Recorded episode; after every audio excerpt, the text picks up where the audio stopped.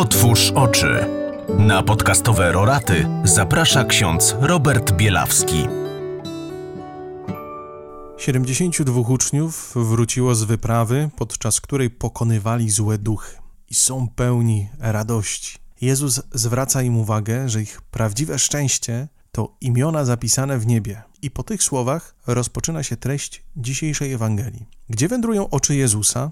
Najpierw ku niebu w trakcie modlitwy, potem wprost w oczy uczniów, pokazując, że to, na co patrzą, cuda, sam Jezus, powinno budzić w ich oczach radość, bo każdy przed nimi chciał tego doświadczyć, chciał to zobaczyć. Jezus patrzy na nich i chce zmobilizować uczniów, by dostrzegli i docenili to, co mają, to wokół czego się obracają, na co sami patrzą. Każdy z nas jest w identycznej sytuacji. Gdy popatrzysz oczami Jezusa na siebie, to czy doceniasz to, co masz? Czy patrzysz na cuda, które się dzieją wokół ciebie? Czy patrzysz na Jezusa?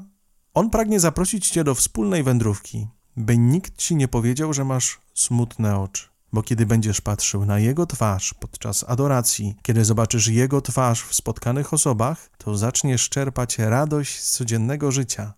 Ale ta Ewangelia wskazuje też kierunek patrzenia na innych wokół nas. Prowokuje, byś popatrzył na drugiego człowieka i pomógł mu dostrzec szczęście wokół niego. Pokazał mu Jezusa, który daje radość, żeby docenił to, co ma, a nie żałował, że nie posiada tego, co mają inni.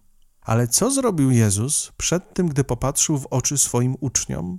Popatrzył w oczy Ojcu. Rozmawiał z nim na modlitwie. Kiedy patrzysz na piękno, to głosisz piękno. Kiedy patrzysz na miłość, głosisz miłość. Kiedy patrzysz na Boga, głosisz Boga. Wyzwanie.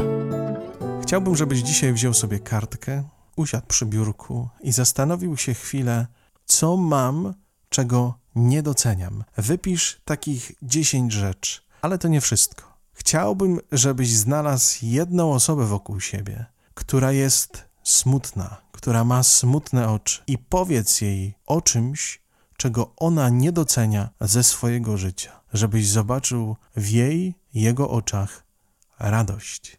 Radosnego wtorku Wam życzę. Z Bogiem do usłyszenia.